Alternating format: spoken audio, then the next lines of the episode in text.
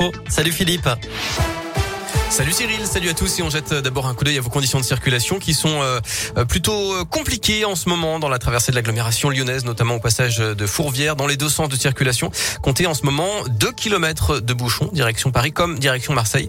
Et puis du côté de Saint-Etienne, ça coince aussi sur la rocade en ce moment à hauteur de Villars. Il y a eu un accident avec des bouchons dans les deux sens de circulation. Soyez là aussi extrêmement prudents.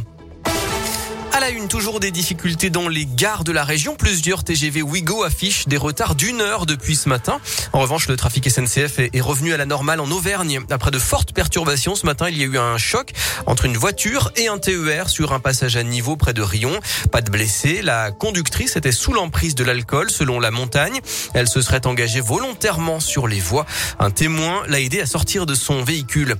Levez le pied si vous êtes amené à circuler à Lyon. Le 30 km heure devient la norme désormais et le 50 devient l'exception. La ville a présenté ce matin les détails du dispositif qui entrera en vigueur dès le 30 mars. Plus de 80% des rues de Lyon vont passer à 30 km heure.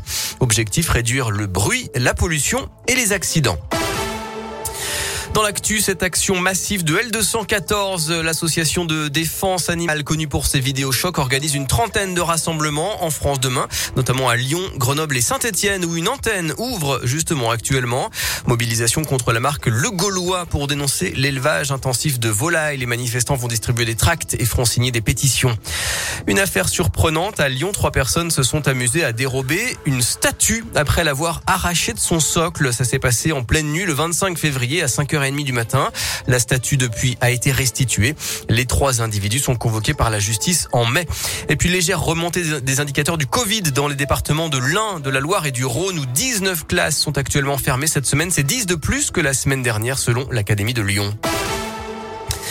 Quel adversaire pour l'Olympique lyonnais en quart de finale de la Ligue Europa Le tirage au sort est prévu à 13h30.